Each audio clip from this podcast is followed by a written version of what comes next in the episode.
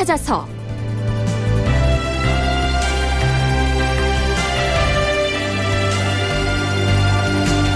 제 543편 승정원으로 출근하는 재상 원상. 극본 이상락 연출 김태성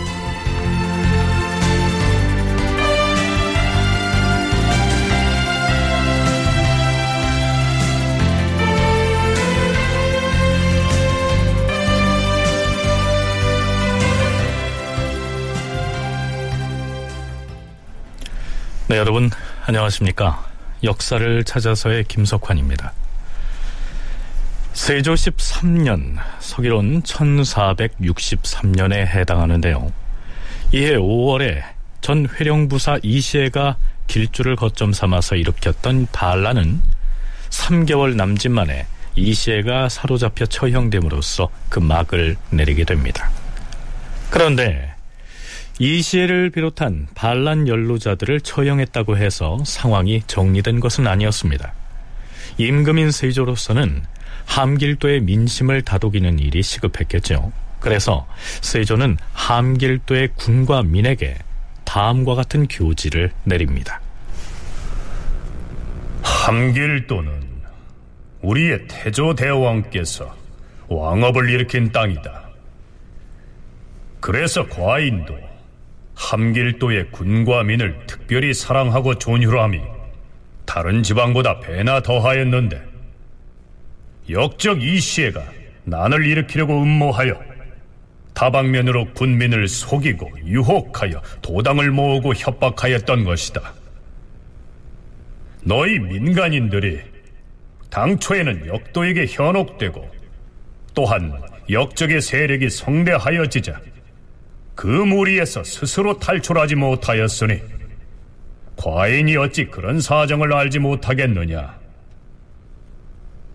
과인은 조정에서 보낸 대군이 반란군을 토벌하는 과정에서 함길도 군민들을 주살하는 일이 많을 것이라 염려하여 수차에 걸쳐서 군사 행동을 늦추라고 명하였으며 수시로 서류문을 내려보내서 설득하고 또 설득하였던 것이다.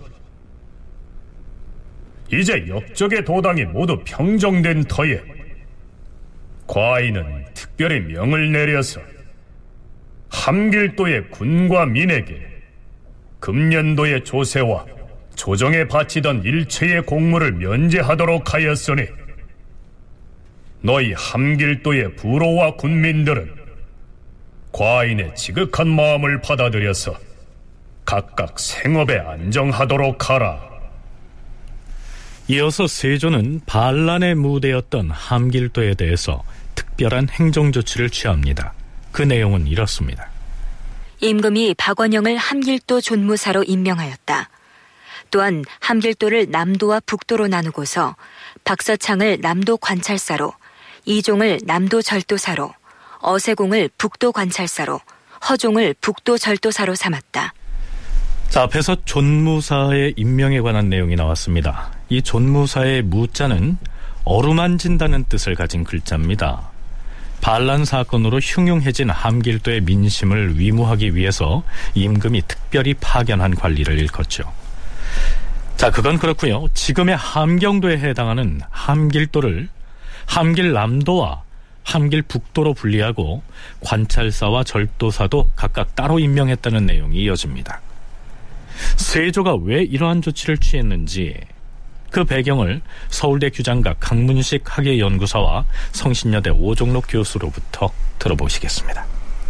한길도는 남북도를 나누고 각각의 관찰사와 절도사를 배치를 하고 이걸 다 이제 중앙에서 파견을 하게 되죠. 그래서 사실은 뭐 그 이전부터 세조대 특히 이제 중앙에서 파견된 그 관찰사 함의 수령들이 이제 그 지역을 이제 장악을 해 나가는 그러면서 그 과정에서 토호들과의 어떤 마찰이나 뭐 이런 것들이 갈등이나 이런 것들이 나타나게 되는데요. 이 나눌 기후로 그런 부분들을 더 강화시켜 나갔다라고 볼 수가 있는 거죠. 그리고 남북으로 나눈 이유는 명확히 설명되어 있지는 않지만 좀더 이제 세분화해서 중앙에서 좀 더 그 어떤 장악력을 강화시키기 위한 그러한 측면이 아닌가 이렇게 보여지고요. 한길도는 국방에서도 매우 중요한 지역입니다. 이러한 조건에 따라 정부는 다시 반란이 일어나지 않도록 제도를 갖추고 예, 정책을 시행해야 됐습니다. 예, 그렇게 해서 갖춘 제도가 한길도를 둘러 나눈 다음에 각각 절도사와 관, 찰사를둔 것인데 그런데 예, 관찰사는 꼭 둘이 필요하지 않다라고 판단을 해서 얼마 뒤에 다시 통합을 하였고 예, 절도사만은 계속해서 예, 남도와 북도 따로따로 예, 둘을 둔 체제로 예, 개편이 됩니다. 예, 그러한 가운데 예, 남도 절도사의 경우에는 반란을 미연에 방지하는 것 이것이 예, 주된 임무로 예, 부여가 됩니다.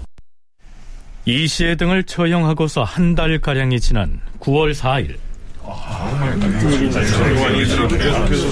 수상 전하 납시오. 음, 다들 좌정하시오. 오늘 과인이 여러 대신과 승지들을 청하여 조촐한 주연을 마련한 것은 곧 함길도로 떠나게 되는 존무사를 위로하기 위함이요. 성은이 망극하옵니다. 신 박원영, 주상전하의 지엄한 명을 받들어 함길도 존무사로서의 임무를 수행하고 돌아오겠사옵니다. 과인이 경을 존무사로 보내면서 함길도의 군과 민을 위해 마땅히 수행해야 할 일들을 어철에 담았으니 과인의 뜻을 잘 살펴서 처결하도록 하라. 명심하겠사옵니다, 주상 전하. 승진은 존무사에게 어차를 전하라. 예, 전하. 여기에서 세조는 함길도 존무사 박원형에게 어찰의 형식으로 교서를 내립니다. 그 교서는 이렇게 시작되지요. 전일에 함길도 관찰사 강효문이 함길도 전체를 전제하면서 군민들을 구휼하지 않고 대신에게 아부하여 거리낌 없이 방종하였다. 이에 군민들은 원통하고 억울한 일을 당하여도 하소연할 데가 없었으니 이는 함길도가 남북으로 거리가 먼데도 한 사람이 전지한 까닭이었다. 비록 어진 사람이 맡았다고 할지라도 한 사람의 재능으로서는 능히 감당할 바가 아니었다. 만약 어질지 못한 사람이 맡게 되면 폐단을 일삼더라도 이를 고철할 사람이 없게 되는 것이다. 거리낌 없이 방종하고 공무를 빙자하여 사리를 취하고 백성을 수탈하였지만 백성들은 호소할 수가 없었고 조정에서도 실상을 알 수가 없었으니 함길도의 패단은 여기에 있었던 것이다. 자, 이 어찰교서의 서두를 살펴보면 함길도에서 이시의 난이 일어난 요인을 세조가 어떻게 인식하고 있었는지 짐작할 수 있습니다. 여기에 나오는 강효문은 함길도 관찰사로서 이시에가 반란 초기에 목을 베서 제거해버렸던 바로 그 인물이죠. 그런데 세조는 그 강효문이 백성의 구휼은 뒷전으로 미루고 대신에게 아부에서 거리낌 없이 방종했다. 이렇게 표현하고 있습니다. 이 점을 주목할 필요가 있습니다. 강효문이 아부했다는 그 대신이란 누구를 지칭하는 말일까요? 대신에 아부했다는 그 두 명의 대신이 한명회와 신숙주인 것이고 한명회와 신숙주의 반당들이 함길도에서 큰 폐해를 만들었다라고 하는 것은 예정도 지적을 한 것을 볼 수가 있습니다. 예, 강호문은 예, 한명회와 신숙주의 반당들이 함길도에서 큰 폐해를 만들면서 이익을 추구하는 걸 뒷바라지했고 그것이 예, 이시애와 또 그 지역 주민들의 그 반발을 산 불만을 산 가장 중요한 이유였음이 확실합니다. 함길도는 한편으로는 조선 왕실의 발상지입니다. 그러한 곳에서 반란이 일어났다라고 하는 것은 왕조로 보면 큰 수치이죠. 세조의 술자리에 초대된 이신숙주와 한명회에게는 모골이 송연해질 만한 내용이 아니었을까요? 어찌됐든 세조는 함길도를 남도와 북도로 분리하게 된 배경을 이렇게 설명하고 있습니다. 경성 이북을 함길 북도로 하고 길주 이남을 함길 남도로 하여 두 사람이 나누어 다스리게 하면 어찌 그 두 사람이 모두 불초하겠는가? 관찰사가 돌아다니면서 백성들의 배단을 살피는 책임을 한 사람에게만 맡기는 것은 불가하다 할 것이다. 네, 그래서 함길도를 남북으로 분리했다는 내용입니다. 그러니까 미리 얘기하자면요. 세조는 이때로부터 1년쯤 뒤에 세상을 떠납니다. 역사에서 가정은 부질없는 일이라고 합니다만 만일에 세조가 이후로도 건강하게 오래도록 왕위에 있었다면 한명회와 신숙주 등의 권력은 그 뒤로 크게 약화되지 않았을까요? 약화됐을 가능성이 크고요.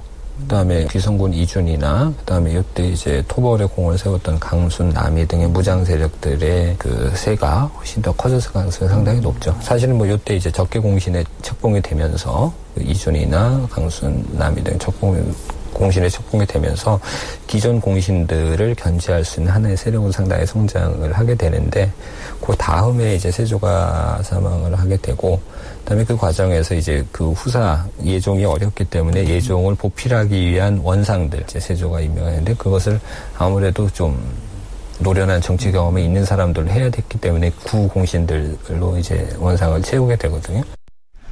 네, 어디까지나 가정을 해보자면 그렇다는 얘기입니다.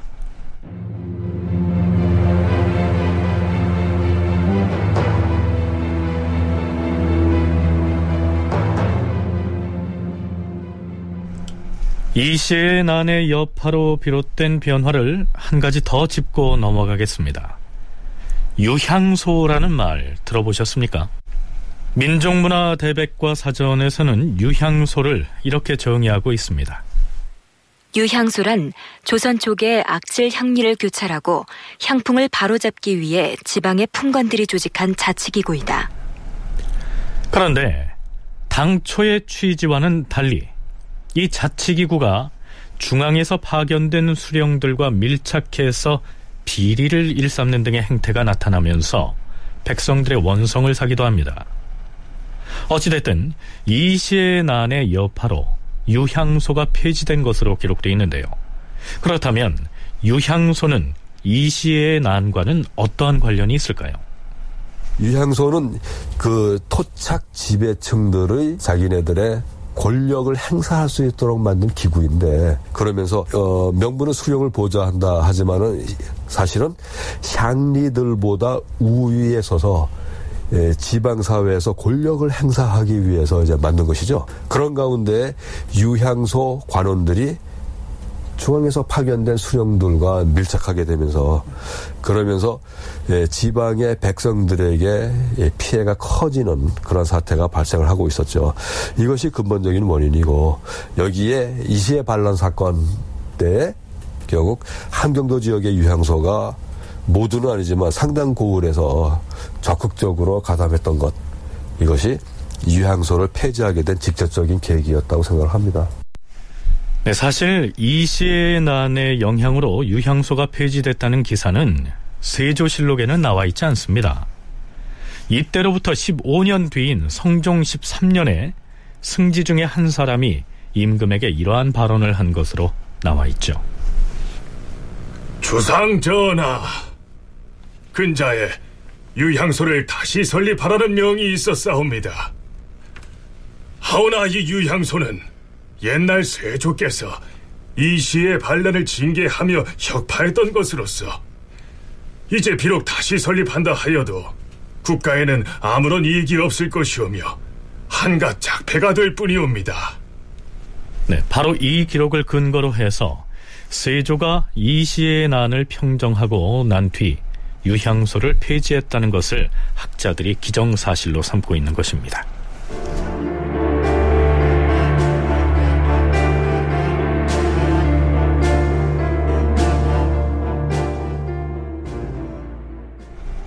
자, 이제 무려 석 달 동안이나 이어져 오던 반란 사건을 성공적으로 진압을 했으니 반란 평정에 공을 세운 사람들에게 보상을 해주는 순서가 남았겠지요. 즉, 논공 행상을 할 차례라는 얘기입니다. 세조 13년 9월 20일 동대문 밖 들판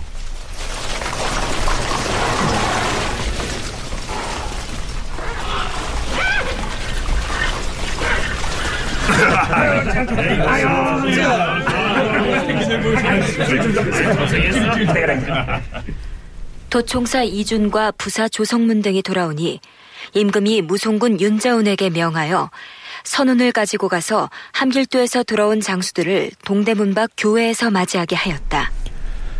선호는 임금이 내린 술입니다. 이윽고 세조는 개선한 장수들 중에서 도총사 이준과 부사 조성문을 대궐로 불러서 환영연을 베풀어 줍니다.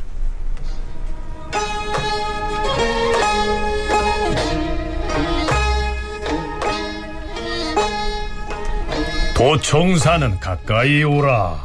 예, 주상 전하. 어디 과인이 우리 귀성군 손을 한번 잡아보자꾸나. 더구나 너는 군사 업무에는 큰 경험이 없었음에도 이번에 대군을 무리 없이 지휘하여 역당의 무리를 물리쳤으니 장하고도 장하도다. 어찌 그것을 신의 공이라 하시옵니까? 신은 그저 종실의 일원으로서 주상 전하의 명에 따라 임무를 수행했을 따름이옵니다. 아니 여기서 함길도가 얼마나 먼데 과인이 한양 도성에 앉아서 그곳 실상을 헤아릴 수 있었겠느냐? 이 모든 것은 너 귀 성군이 용맹과 지혜로서 군사를 잘 지휘하였기에 가능하였을 터이다. 황공하옵니다. 저, 부사를 비롯한 여러 장수들의 공이 컸사옵니다. 오, 그렇지, 그렇지. 아, 과인이 부사의 술을 한 잔 받아 마시고 싶구나. 황공하옵니다, 주상전하.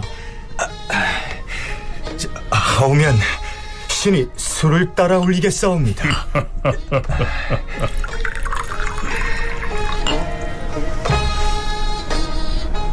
이어서 세조는 반란 토벌 작전을 성공적으로 수행한 장수들의 이 군공을 정해서 등급을 매겨서 발표하는데요. 그 내용은 이렇습니다. 도총사 이준과 부사 조성문을 비롯하여 강순, 어유소, 박중선, 허종, 윤필상, 김교, 남이, 이숙기 등을 1등 공신으로 삼았다.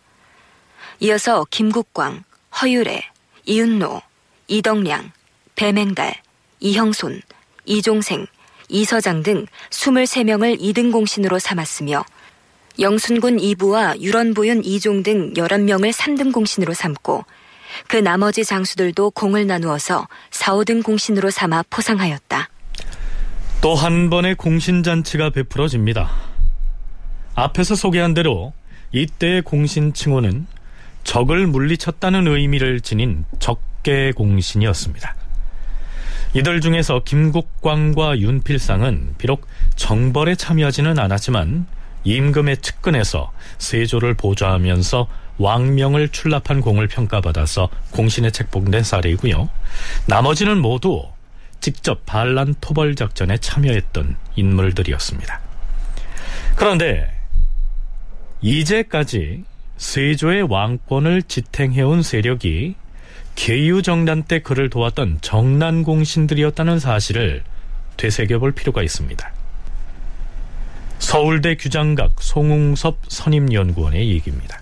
전체적으로 세조의 권력은 정난공신들을 중심으로 해서 이루어지고 있었고 또 집권에 성공한 이후 즉위한 이후에도 지속적으로 그들에게 이제 많은 힘을 보태주면서 정난공신들의 안정화가 곧 세조 집권의 안정화를 의미하는 것이기도 했습니다. 근데 이제 세조의 또 다른 특징은 아무리 그런 정난공신들이라고 할지라도 무소불위한 자신의 권력을 행사하는데 방해가 되면 뭐 이렇게 겁박하거나 아니면 모욕을 주거나 이런 일들이 잦았거든요. 아, 그런 전제적 속성을 가진 세조의 입장에서 봤을 때 아, 이시의 난이라고 하는 사건은 그동안의 자기의 세력 기반이었던 정난공신들과는 다른 사람들을 좀 발탁해서 기용하는 하나의 계기로 삼았던 것으로 보입니다. 이 시의 난이 터졌을 때 상식적으로는 당연히 함길도 사정에 밝은 신숙주나 한명에게 진압군의 지위를 맡겨야 했지만 반란의 주역인 이시에가 그 두 명의 실세 대신들이 반역에 연루됐다는 계문을 보내왔던 것이죠. 이시행안 자체가 처음 발생되었을 때는 누가 반란을 일으켰는지 명확하지 않은 그런 형편에서 한명이나 신숙주 등을 비롯해서 기왕의 대신들이 많이 연루가 된 반역에 연루가 됐든지 아니면은 이시에 의한 모함이든지 간에 이들이 연루된 걸로 그런 식으로 어, 거론이 됐습니다. 따라서 당연히 이 한명회와 신숙주를 중심으로 하는 그런 그룹들, 그 당시 아마 대신들 치고 한명회 신숙주와 밀접한 관계를 가지지 않았던 그런 사람을 찾기는 아마 힘들었을 겁니다. 그럴 경우에 세조는 그들과 관련이 적은 그런 인물들을 찾게 됐을 거고 그러면서 주목했던 인물들이 남이나 구성군 이순과 같은 그런 사람들이 아니었을까 인제대학 김은식 교수의 얘기를 들어봤습니다. 나 아마도 이 시의 난이 보고된 직후에 세조는 측근 신료와 비밀리에 이러한 얘기를 나눴을 가능성이 큽니다.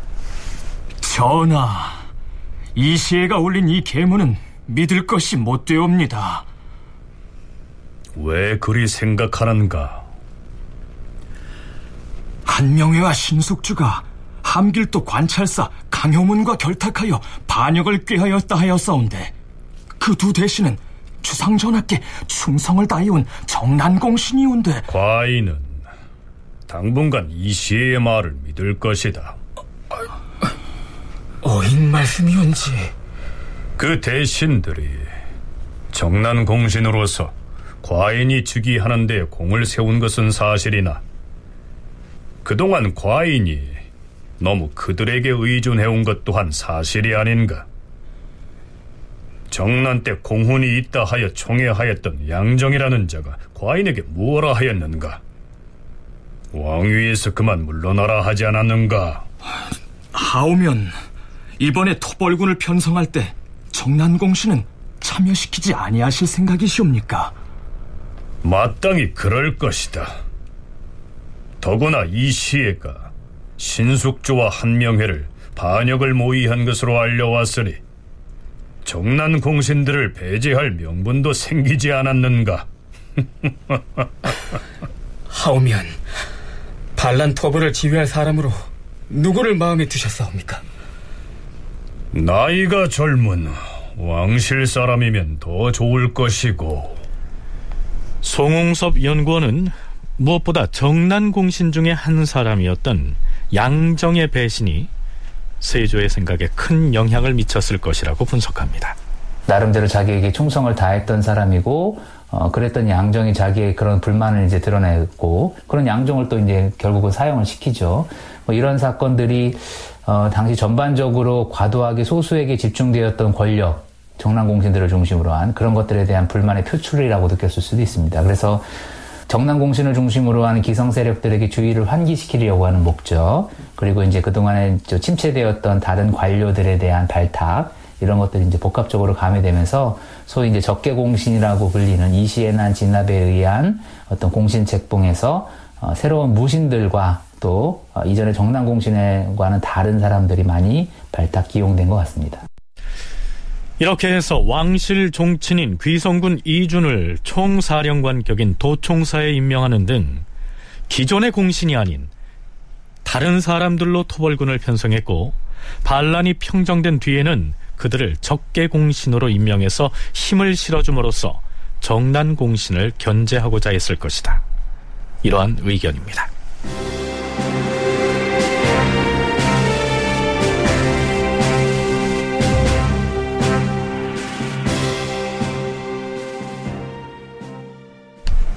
그렇다면 세조가 적개 공신 책봉 이후에 어떤 내용의 인사 조치를 단행하는지 살펴보기로 하죠.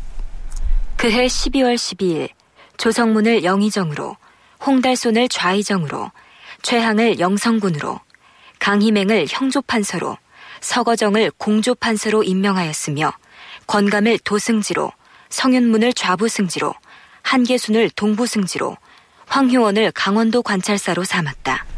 이 시에 난 진압작전을 펼 때 토벌군의 부사령관을 맡았던 조성문이 영의정에 발탁됐고 그로부터 보름 뒤인 12월 27일에 세조실록 기사를 보면 이러한 내용이 올라 있습니다.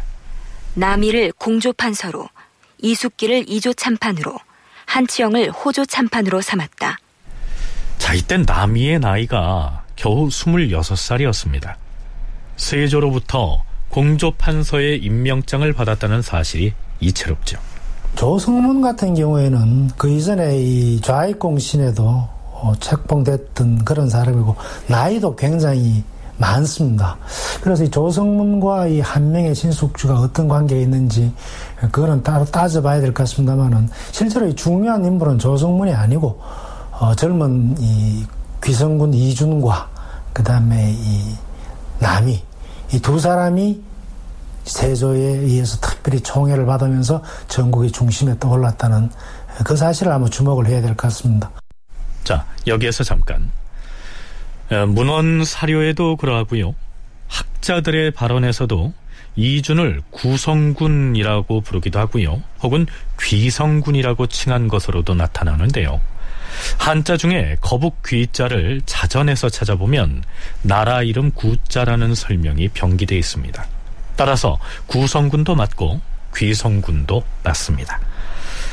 자, 그건 그렇고요. 세조 제위 마지막 해지요. 세조 14년 5월 1일치 세조실록 기사를 보면 남이와 귀성군 이준과 그리고 뒷날 남이를 참소해서 대형 옥사를 일으키게 되는 유자광 등의 관계를 엿볼 수 있는 매우 흥미로운 내용이 올라 있습니다. 임금이 신료들과 더불어 서현정에 나아가서는 활을 쏘게 하였다. 남이는 활잘 쏘는 김현근과 신정보 등을 천거하고 유자광은 최강을 천거함으로 임금이 불러서 쏘게 하였는데 최강이 많이 맞추어서 활 한 벌을 선물로 내려주었다. 또한 내구마 한 피를 놓고 다시 쏘게 하여서 많이 맞춘 이숙기에게 상으로 주게 하였다. 남이는 일찍이 스스로를 대장이라 칭하면서 한때 무사들을 멸시하였는데 이날은 여러 번 쏘아도 맞추지 못하므로 임금이 웃었다. 이어서 임금이 술자리를 베풀었는데 남이가 술에 취하여 임금 앞으로 나섰다. 주상전하, 전하께서는 귀성군 이준을 지나치게 사랑하시는데 신은 그것을 옳다고 생각하지 않사옵니다. 뭐라 하였느냐? 귀성군은 왕실의 지친이고 또한 이번에 큰 공을 세웠으니 과인이 귀성군을 사랑하지 아니하고 누구를 사랑하겠느냐? 네가 그런 말을 할 때에는 반드시 정실이 개입돼 있을 터이다. 그런 생각을 누구와 함께 의논하였느냐? 다른 사람과 의논하지는 않았사옵니다. 난이 되겠구나. 남이 저자를 끌어내서 의금부에 오게 가두어라.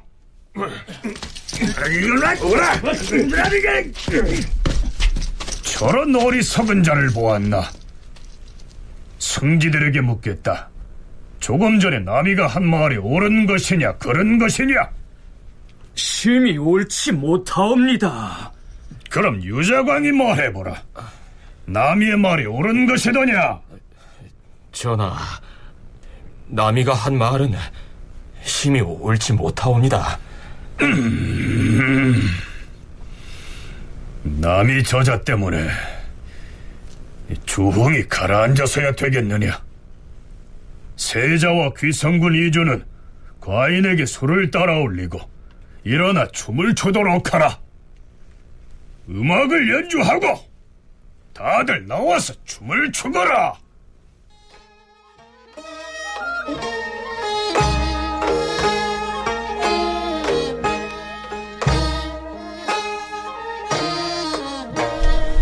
그런데 이 자리에서 세조는 주흥에 겨워서 음악에 맞춰서 이렇게 읊조린 것으로 기록되어 있습니다. 누가 대장군인가? 귀성군이로다. 누가 천하를 평정하였는가? 귀성군이로다. 누가 천하의 인물인가? 귀성군이로다. 누가 큰 공헌을 세웠는가? 귀성군이로다. 그런 다음 이번에는 한명회로 하여금 술을 올리게 하고는 세조가 또 이렇게 읊조리지요. 누가 원훈인가? 한명회로다. 누가 구훈인가? 한명회로다. 하면 누가 신훈인가? 바로 귀성군이로다.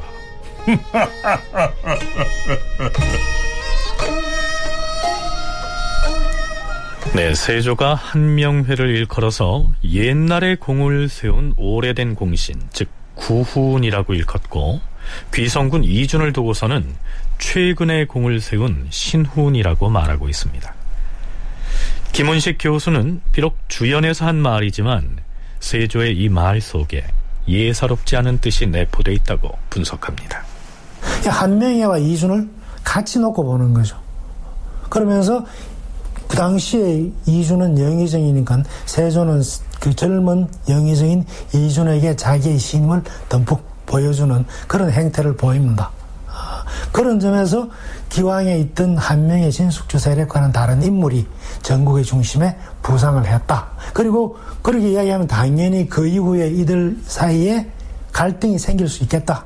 그거는 충분히 상상을 할 수가 있습니다. 근데 다만 그것이 예전의 군구 세력들과 어떤 새로운 정치 세력의 대립이냐 그렇게 하기에는 조금 어, 부족한 점이 있지 않은가.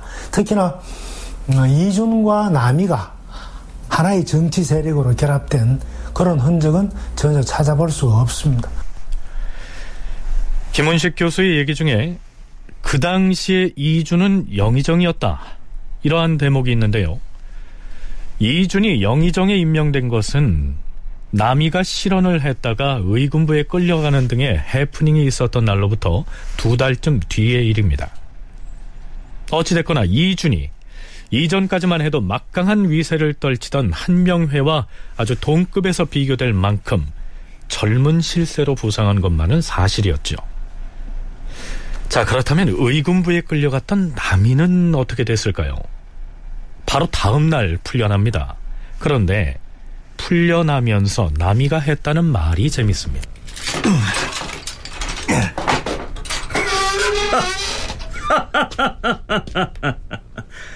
전하께서 나를 곧 석방하실 줄 알았도다. 나는 진실로 옳은 말만을 하였으니 결코 죄를 짓지 않았느니라. 자, 실록에서는 남이의 이 말을 들은 사람들이 해괴하게 여겨서 웃었다. 이렇게 적고 있습니다. 이렇듯 실록에서는 남이가 좀 실없는 행동을 내보이곤 하는 아주 경솔한 성품을 지닌 사람, 이러한 취급을 하고 있는 느낌이 들죠.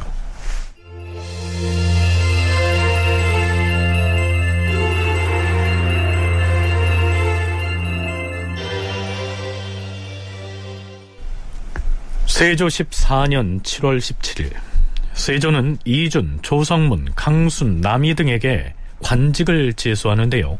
그 내용은 이렇습니다. 귀성군 이준을 영의정으로 김지를 우의정으로 조성문을 창녕군 겸 호조 판서로 강순을 산양군 겸 오의도총관으로 남이를 겸 오의도총부 도총관으로 임명하노라. 그런 다음 실록에서는 특별히 귀성군 이준을 영의정으로 임명한 배경을 이렇게 설명하고 있습니다.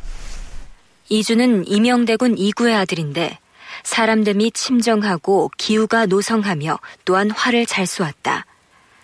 임금이 큰 그릇으로 여기어서 가까이에 두고 영순군 이부와 더불어 아침 저녁으로 정사를 아뢰게 하였다.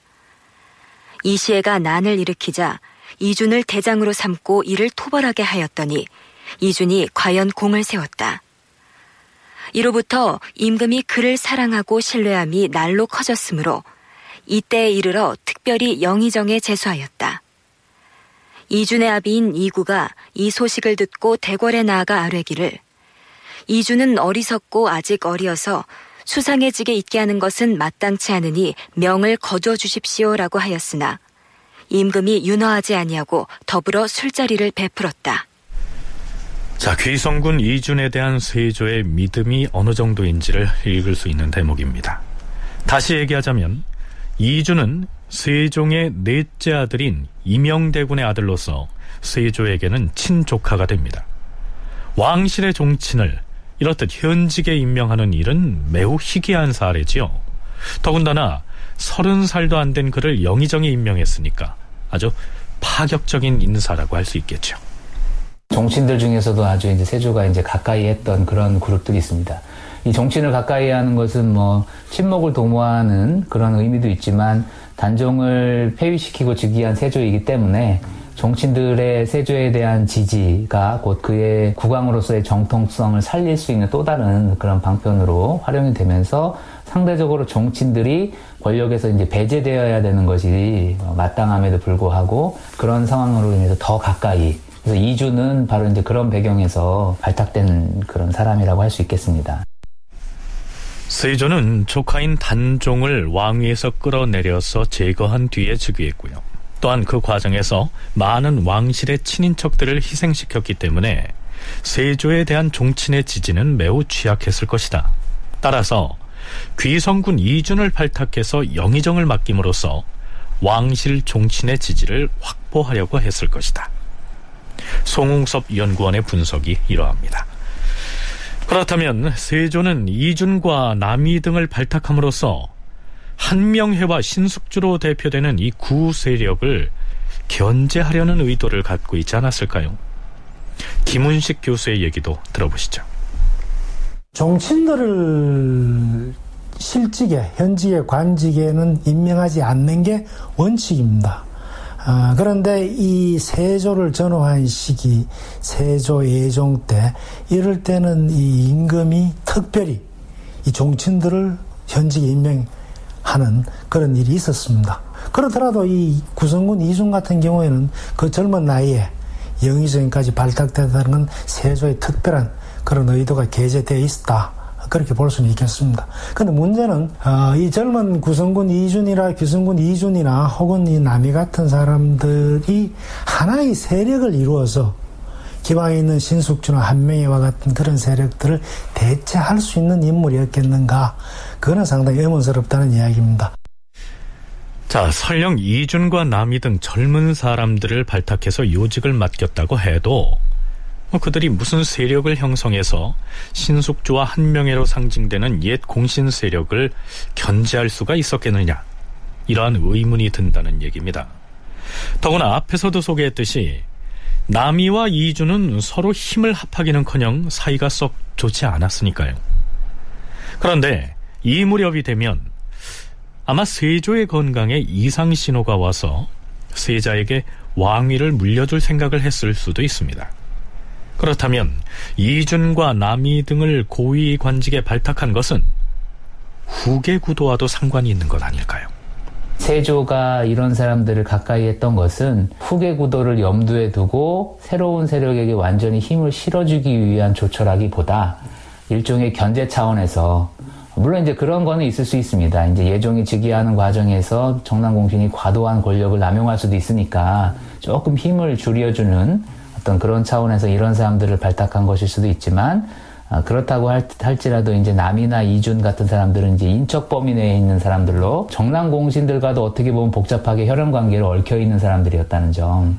그런 측면에서 봤을 때 그 여전히 정남 공신들을 주축으로 하되 그 외연에 있는 사람들을 조금 더 이 권력의 중심으로 좀 이렇게 이동시키는 정도의 어떤 그런 발탁의 아, 성격이 있다.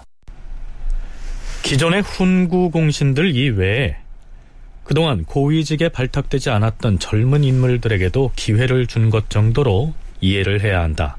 이러한 분석이죠. 세조 14년 8월 23일 참고로 이때는 세조가 사망하기 석 달 전입니다. 윤자운을 팔도 군적사로 남이를 병조판서로 김예몽을 공조판서로 이 서장을 함길복도 관찰사로 임명하노라. 겨우 27살의 젊은 나이에 남이가 무신들에 대한 인사권을 가진 막강한 벼슬인 병조판서 자리를 차지한 것입니다.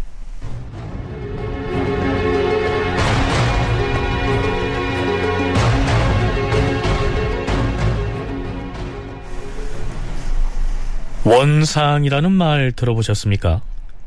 세조 14년 5월 12일치 실록에는 이러한 기사가 올라 있습니다. 능성군 구치관이 원상으로서 승정원에 이르니 임금이 전교하였다. 과인이 신료들의 사냥하는 것을 여러 번 구경하였으나 어제와 같이 내 마음에 쏙 드는 장면은 일찍이 보지 못했도다. 마치 생시가 아니고 의심컨대 꿈속에 있는 듯 하였느니라. 어제 사냥할 때 보았던 구치관과 홍윤성은 예전의 구치관과 홍인성이 아니었느니라.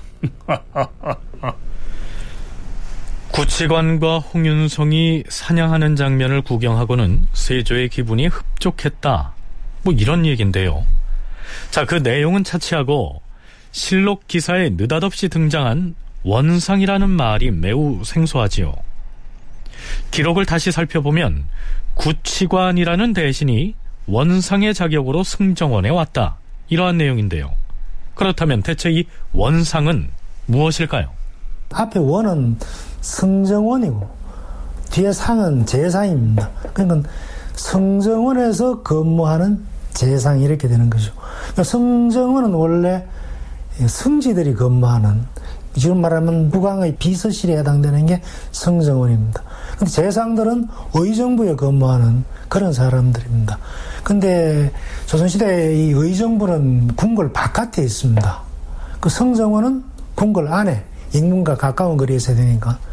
그런데 이 원상이라는 존재는 재상이면서 의정부 대신이면서 성정원에 당직을 쓰는 그러면 임금 바로 옆에서 마치 성지처럼 임금과 대화할 수 있는 그런 자리에 있었던 그런 재상 그게 원상입니다. 예, 딱 맞아떨어지는 비유가 되지는 않겠습니다만 오늘날로 치면 가령 평시에 정부 종합청사 등에서 직무를 하는 국무총리나 장관들 중에서 몇 사람을 임명해서 번갈아서 청와대 비서실에 들어가 당직을 서면서 대통령과 함께 국사를 협의하도록 하는 그런 체제에 견줄 수 있겠죠. 말하자면 승정원으로 출근하는 재상에 해당합니다. 이 시의 난을 평정한 직후 명나라에서 온 사신을 접대하면서 신숙주, 구치관 등의 재상에게 승정원에 나가서 사신을 응대하게 했던 것이 원상의 출발이었다는 것이 정설이죠.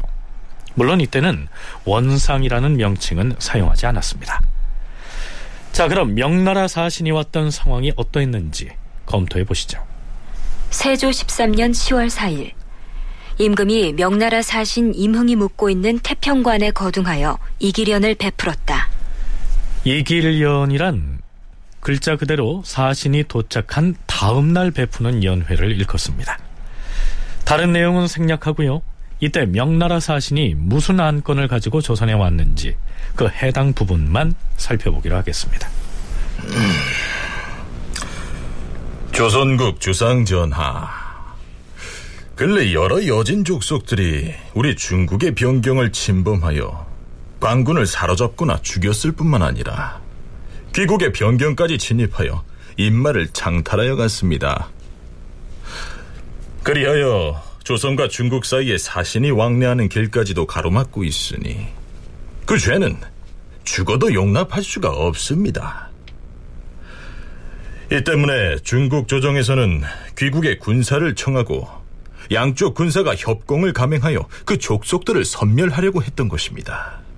이것이 중국 조정의 본의입니다. 청컨대 야인 정벌에 나간 조선 장수의 이름과 군사의 수요 그리고 적을 맞아 싸운 실 등을 적어서 알려주시기 바랍니다. 알겠습니다. 정벌에 나선 군사의 수는 1만 명이고 군사를 보낸 시일은 지난 9월 금음날이었습니다. 출병한 장수의 이름은 야인들을 토벌하고 난 뒤에 공을 세운 장수의 이름을 적어서 황제께 주달하도록 하지요. 그 이름을 대인에게 먼저 말해줄 수는 없습니다. 출병한 장수의 이름을 알려주시기 바랍니다. 얼마 전에 요동에서 배공이 다녀간 것을 알고 있습니다. 그 뒤에 온 우리가 여진 토벌에 나선 조선군 장수의 이름 정도는 알고 가야 하지 않겠습니까? 자, 어, 술부터 드시고 그 문제는 천천히 얘기하십시다. 예, 그러지요.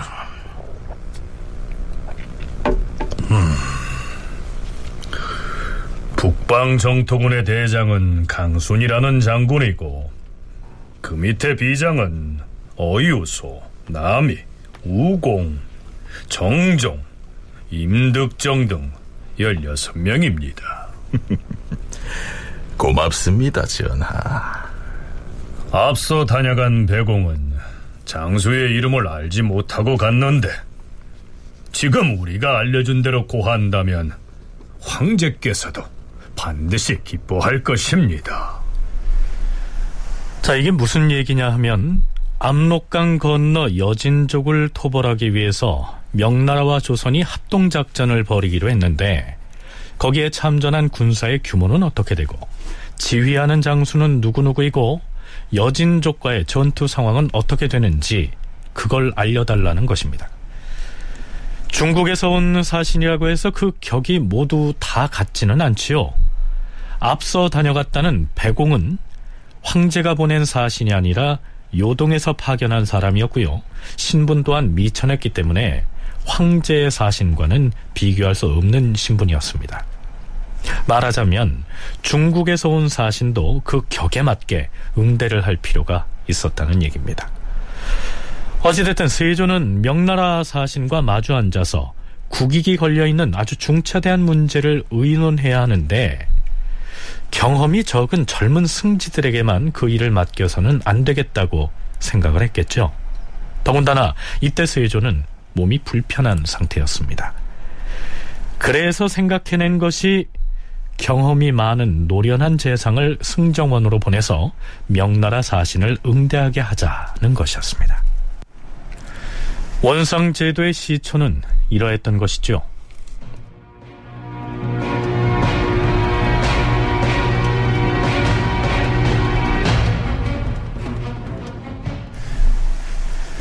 세조 14년 7월 22일 세조 임금이 결국 신병으로 몸져 눕고 맙니다.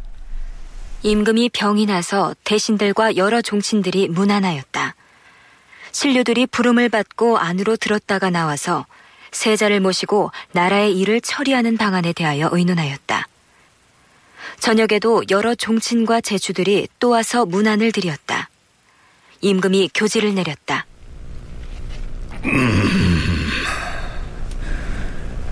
내가 차례를 어기고 외람되게 왕의 기틀을 이어받았으나 재주가 없고 덕이 없어서 옛날부터 이어져 오던 정사를 변경한 것이 오히려 많았도다.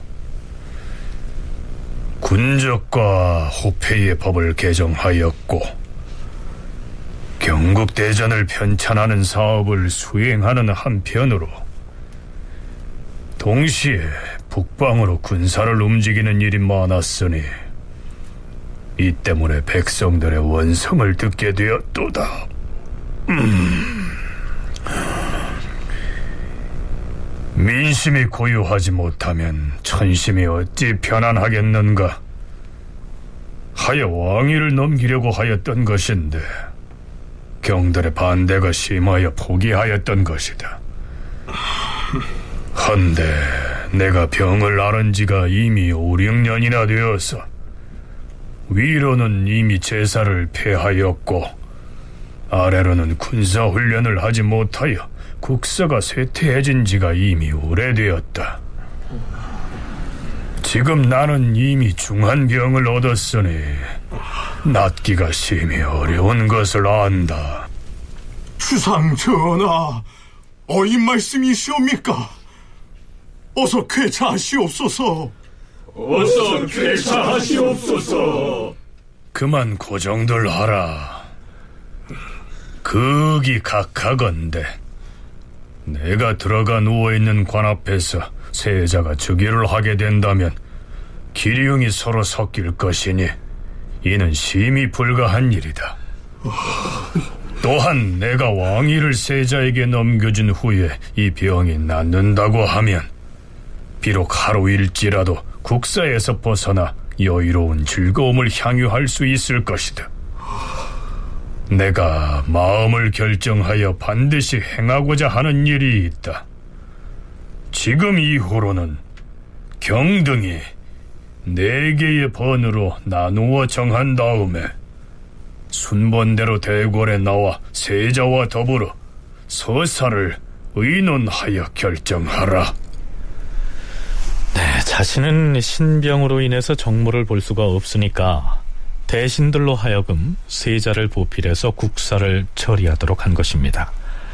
이러한 경우는 이전에도 있었는데요. 세종은 말년에 세자인 문종에게 정사를 맡겼을 때 세자가 원활하게 국정을 수행할 수 있도록 첨사원을 두었었지요. 이 첨사원은 곧 세자의 승정원이다. 이렇게 얘기할 수 있었는데요. 그렇다면 세조 역시 세자에게 국사를 일임하면서 뭔가 안심할 수 있는 장치를 만들고자 고민을 했겠지요. 그래서 세조가 고민한 끝에 생각한 방안이 바로 앞에서 언급했던 대로 대신들이 순번을 정해서 대궐에 나가 세자의 정무를 보필해주는 방식이었습니다. 말하자면 원상 제도를 만들어서 시행한 것이죠. 자, 자, 자, 조용히들 하십시오. 전하께서 전교하신 뜻을 받들어서 세자 저하께서 정무를 보실 때 대궐에 들어가 저하를 보필할 당번을 정했습니다. 음, 어명대로 네 개의 번으로 조를 편성하였으니 잘 기억해 두었다가 시행하기 바랍니다.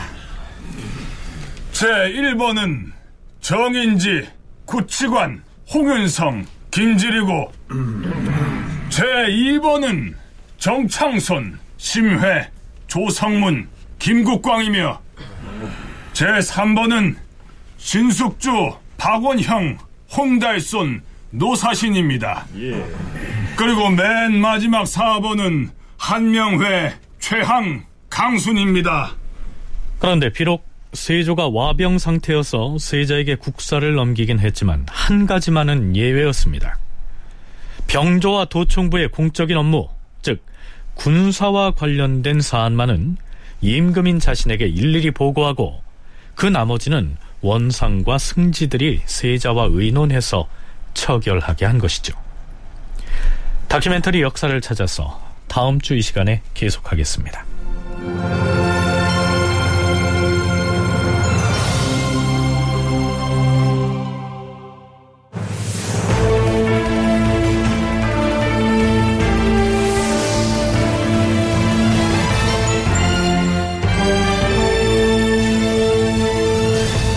다큐멘터리 역사를 찾아서 제 543편 승정원으로 출근하는 재상 원상 이상락 극본 김태성 연출로 보내드렸습니다.